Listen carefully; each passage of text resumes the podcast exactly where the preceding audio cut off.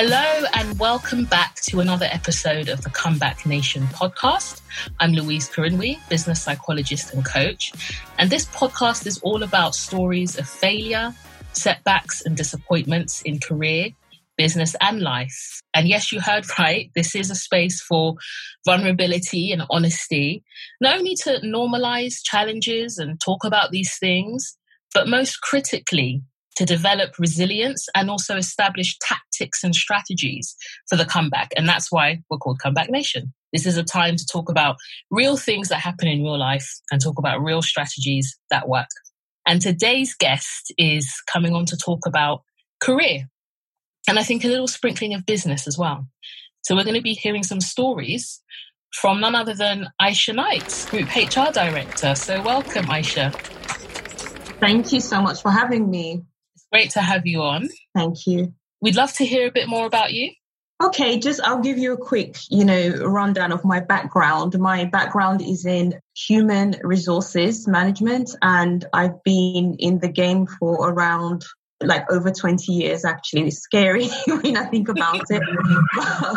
I've moved through various companies, you know, starting at, you know, big corporates such as, you know, McDonald's Group, I did a long stint at KPMG, the professional services firm, Barclays Bank, um, latterly some commercial property firms, and then finished. You know, my my last stint in the corporate world was in entertainment, and at the moment I'm kind of doing my own freelance thing. But over the years, I've you know worked in different parts of HR, from you know diversity and inclusion to compensation and benefits relations, etc. And you know, I also have been a little bit of an entrepreneur, so I'm having a, you know, kind of side hustle business, yeah. which a lot of people these days have. But that's kind of about me. That's a little bit about me and my career. Oh, that's fantastic. I mean, that's quite a good amount of time in the HR space, a number of years to have a, ver- a variety of experiences. It would be just good to know over that period of time, what were some of the the biggest setbacks and disappointments or failures that you encountered, and how did you overcome them to get to where you are today? Well, Louise, there have been many along the way if I think about it. and, and, you know, careers are never, well, for some of us, they're never linear. They're never, um, you know, a, a ladder. When you go to, you know, you come out of education, the way you're given the the spiel is okay, you do a few years as a junior and then you get promoted and then you get promoted. And that's not how it actually works. Yeah, definitely. No, it's not. And, and I think for some of us, it definitely doesn't work like that. Um, especially people that are, I'll speak, I can speak to people that are from underrepresented groups. And as a black woman, it's, you know, you, you don't always get looked at to kind of get that next promotion. Yeah. So in terms of the setbacks, if I go I don't want to go back too far because, as I said, I've got around, you know, 20, over 20 years of experience under my belt. So I'm not going to go back too far. If I go back to KPMG, for example, where in 2014 I was made redundant from that organization, which, you know, it happened a lot. They would always have a churn and I survived for seven years before getting made redundant. So it's not it's not uncommon there that you would hear people, you know, they, they move on from that organization. However, in terms of the challenges that was my identity for I guess my business identity for seven years was KPMG, and I had all the contacts that you could have all the way up to the C-suite. You know, I worked for people mm-hmm. across the globe, up to the chairman's office, etc. So I was actually a very known face, and I was, you know, often pushed to help with their kind of social media efforts internally and just be a face of, I guess, diversity there. Yeah. So for me at that point, I'd, I'd obviously been made redundant, lost my job.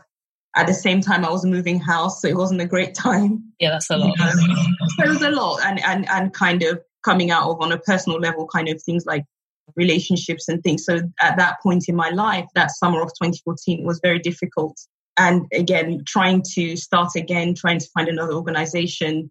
What do I do in terms of the, you know, entrepreneur side? I did start a small business at the time because it gave me time to take stock of my career and think, do I really want to go back into this corporate world? Do I want to have more control over my own destiny? That type of conversations. Those are the type of conversations I was having with myself. you know, having something else to do, I would say that that helped me get through the process of being made redundant, losing that identity as a KPMG, which, you know, there was a very strong corporate culture there. And once you were part of it, you were kind of, it was almost like a, I don't know, it was like a firm, I guess. and then being cut off from colleagues that you're used to having. And then how do you start getting another organization? And then after that, I joined Barclays the same year, later in that year. And I had to use the tools that I had in my arsenal to start again, essentially start building relationships with people, starting to navigate the culture, which was a completely different thing. If you think of seven years in one place, it is like a relationship and then you have to start all over again. It was quite challenging for me. And I would say that the Barclays environment was challenging as well. It was, it wasn't warm and fuzzy and, you know, I didn't know anyone. So I had to, I was just basically a nobody starting all over again. And, and that was one challenging situation. I'd say that transition from KPMG to having a small business to going back into the workforce because I did need to, you know, for every business before it starts off, before it takes off financially, you need to pay the bills, right? So, you know, I was thrown back into the corporate world. Yeah. And that can be tough, you know, having to, you know, almost think about again, well, who am I when you leave Absolutely. an organization that is so all, all consuming and, and encapsulates, you know, everything you do and, you know, has a number of benefits as well and perks to working there. How do you think people can navigate that because redundancies are going to become more frequent already seeing in today's climate in the midst of a global pandemic that there are more and more people who are either being made redundant or on furlough or are losing, you know, losing their jobs essentially. Sure. How do you mitigate that crisis of identity when you're now leaving a place that you had such affinity to? Well, I would say initially I didn't. Obviously, it was a shock to be let go. Usually, in an organization as large as KPMG, there are other roles you could move to. So while I was there, I moved to different types of HR. Um, I was never in anything more than two years because I get bored. So that was difficult and how to navigate it. I will say that there was an element of, you know, let's put it on the table. There was an element of counseling that was done. Yeah. Just yeah. to help me understand this was an identity issue. And it wasn't just myself that was made redundant. It was like a, a large, you know, a, a bunch of people being made redundant. So that helped me not to take it too personally that it wasn't me or anything that was a shortcoming. It was literally a business shift. That's another thing. How did I cope? I think just having people around you that are positive helps, that see the, you know, people reminding you of what you've done in the past and how you have impacted others and, and the good things that you've done and the fact that you are worthy. That is very, that was very important at that point because it, it does knock your confidence being let go from any role, even if it's not personal, it does knock confidence. I would say that one of the tools is grieve, first of all, grieve that company. You, you, yeah. you need to give yourself some time to grieve that job. And, and this is one of the, the tools that was given in the counseling, that kind of grieving, grieving, and then the acceptance, and then the optimism. This is a new challenge. This is a new uh, opportunity for me to reinvent myself in whatever the next thing is, and just kind of reimagine yourself. Talk to mentors, talk to people, network a lot. That's one thing that really helped me as well. Networking with people, try to build your network, whether that's by LinkedIn or asking people for character references before you leave whatever organization and say, look, I'm leaving. Can we, you know, connect on LinkedIn? One of the things that I did ask for as well were um, recommendations on LinkedIn. So these are the little things, you know, you can do to just kind of perk yourself up a little bit when you go back into the workforce. That's if you want to go back. Yeah. So those are some of the points. Oh, thank you so much. So mourning, you know, the yeah. departure and sort of making that break psychologically, reinventing yourself, networking and connecting with people. That's brilliant. Thank you so yeah. much. No, so, you know, what for you would you share for, for people when it comes to, you know, bouncing back and coming back from such setbacks? Because you did bounce back, you did come back and you shared some of the the tactics that you you use to do that. What are your three tips and, and strategies so one of them is not being afraid to try something different. That's one. So if you think about the fact that you know you come you you could be coming from a role where you know it's a permanent role. So up until KPMG, all of my roles had been permanent. They they hadn't been kind of contracts. And then when I left, that's when I had the the I guess the guts, the cor- the courage to try a contract because I wasn't sure where I would end up. I wasn't sure if I wanted to stay in this field. So the best thing for me was look, get some contracts. That gives you, you know, doesn't you don't have to commit or, you know everything emotionally to the organization, and similarly they don't have to commit everything to you. You see how it goes and if it's right for you. So I'd say try new things, try different ways of working.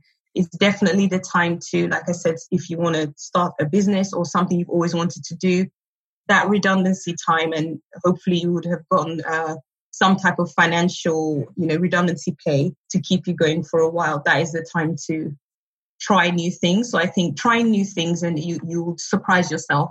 That's one point. The second point is, and, and this is not an easy point. I'll caveat by saying that having a positive outlook to things. Have a positive outlook. Don't think about why not, why me, or why is this happening to me, or why can't I have this. Think about why, why, why shouldn't I have this? One of the things I believe in very strongly is um, vision boarding. And I use that for my career as well. So if there are any courses that I'm looking to do, so one of the things I did was a lot of courses, a lot of qualifications in the background as I could. Sure. I put that down where I wanted and kind of where I wanted to be, the type of role I wanted to be in, and the kind of life I wanted to have. I put all of those things on my vision board. And then, as you know, it just helps you to focus because as time goes on, you do tend to realize you're ticking off all of these goals and accomplishments. To have a vision. Absolutely. Have a vision for your life. Don't, I would advise people don't just float in the wind and just kind of take whatever happens to you you need to make a plan for what you you want to do with your life, and that could include writing a journal, writing down what it is you want to achieve, and the little steps you'll take to get there, or literally just having images, like I said, on a vision board. For me, that has really helped over the years, and you know, it helps to. It's not magic, by the way. I'm not saying this is all kind of magic it's a focusing tool. It helps you to focus on what you actually want in your life and reevaluate, okay, every year or every six months, what have I achieved? What is it I'm looking to do? How can I get to the next step? So that's what it does for you. And the third thing I would say, things that have helped me is be able to look back and celebrate your successes. Too often in life, we are running on what I call like a hamster wheel and we're looking for the next thing, the next thing, the next thing. At least I know I am. That's I'm, I'm I'm very much focused on goals. That's the way I realized after God knows how many years of living that I'm very focused on goals. I like tangible goals. I like to know, okay, this is what I've done. This is what, and sometimes, as I've said, okay, you've got one on one end, you've got the let's visualize the, your life.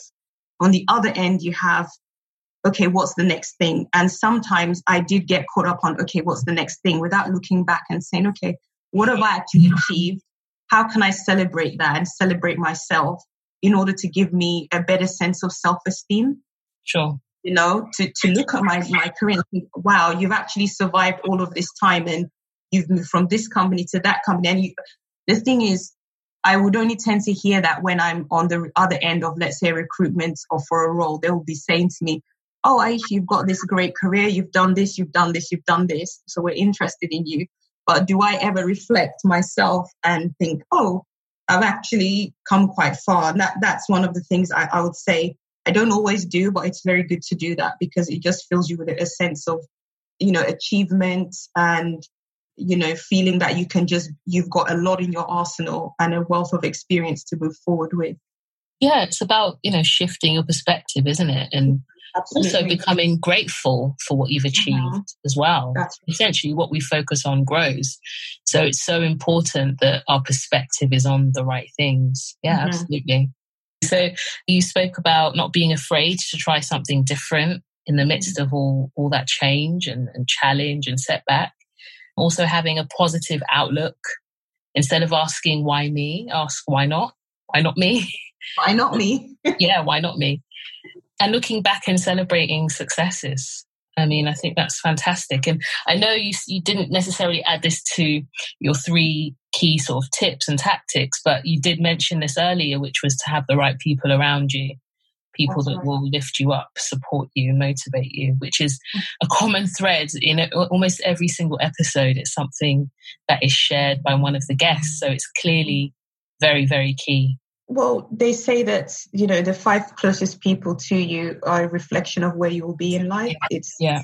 It's very true. And and what I would say if I go back to 2014, at that point in life, I did do a life audit as well because it was a time to really look at who was in my corner mm. supporting and who was kind of who were the naysayers, who were the negative people and people that never had anything good to say about what I was doing. And I did have those people in my life, but thankfully I cleared that circle of, of kind of doubt and negativity. And I'm not saying we shouldn't be we shouldn't look at anything negative and try and improve it. But there are certain people that are going to tell you, for example, when I went through whatever struggles, and I'm not saying that's the only one, there are others since then, but I remember one of my very good friends reminding me of the kind of key skills that I had, the fact that she felt inspired by me and things that I'd done. So these are these are things sometimes when you're down, you do need to hear it.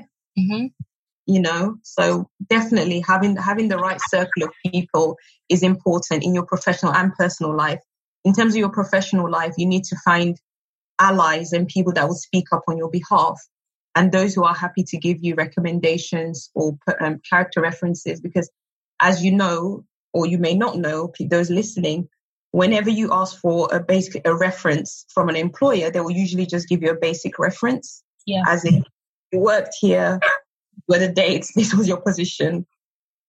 That's it.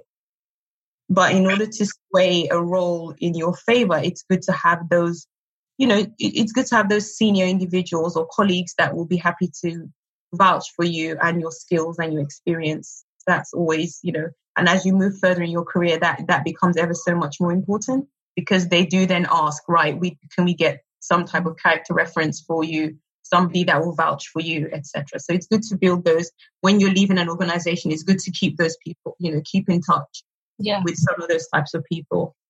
Wow, thank you so much, Aisha. Um, that was so, so insightful and I think so relevant for today with so much being uncertain, you know, when it comes to the world of work. And I think that's going to really speak to a lot of people. So, just a, a, huge clap for you. Thank you so much for being a guest on the podcast today. And before we end, I'm going to share my usual quote that I say at the end of every single episode.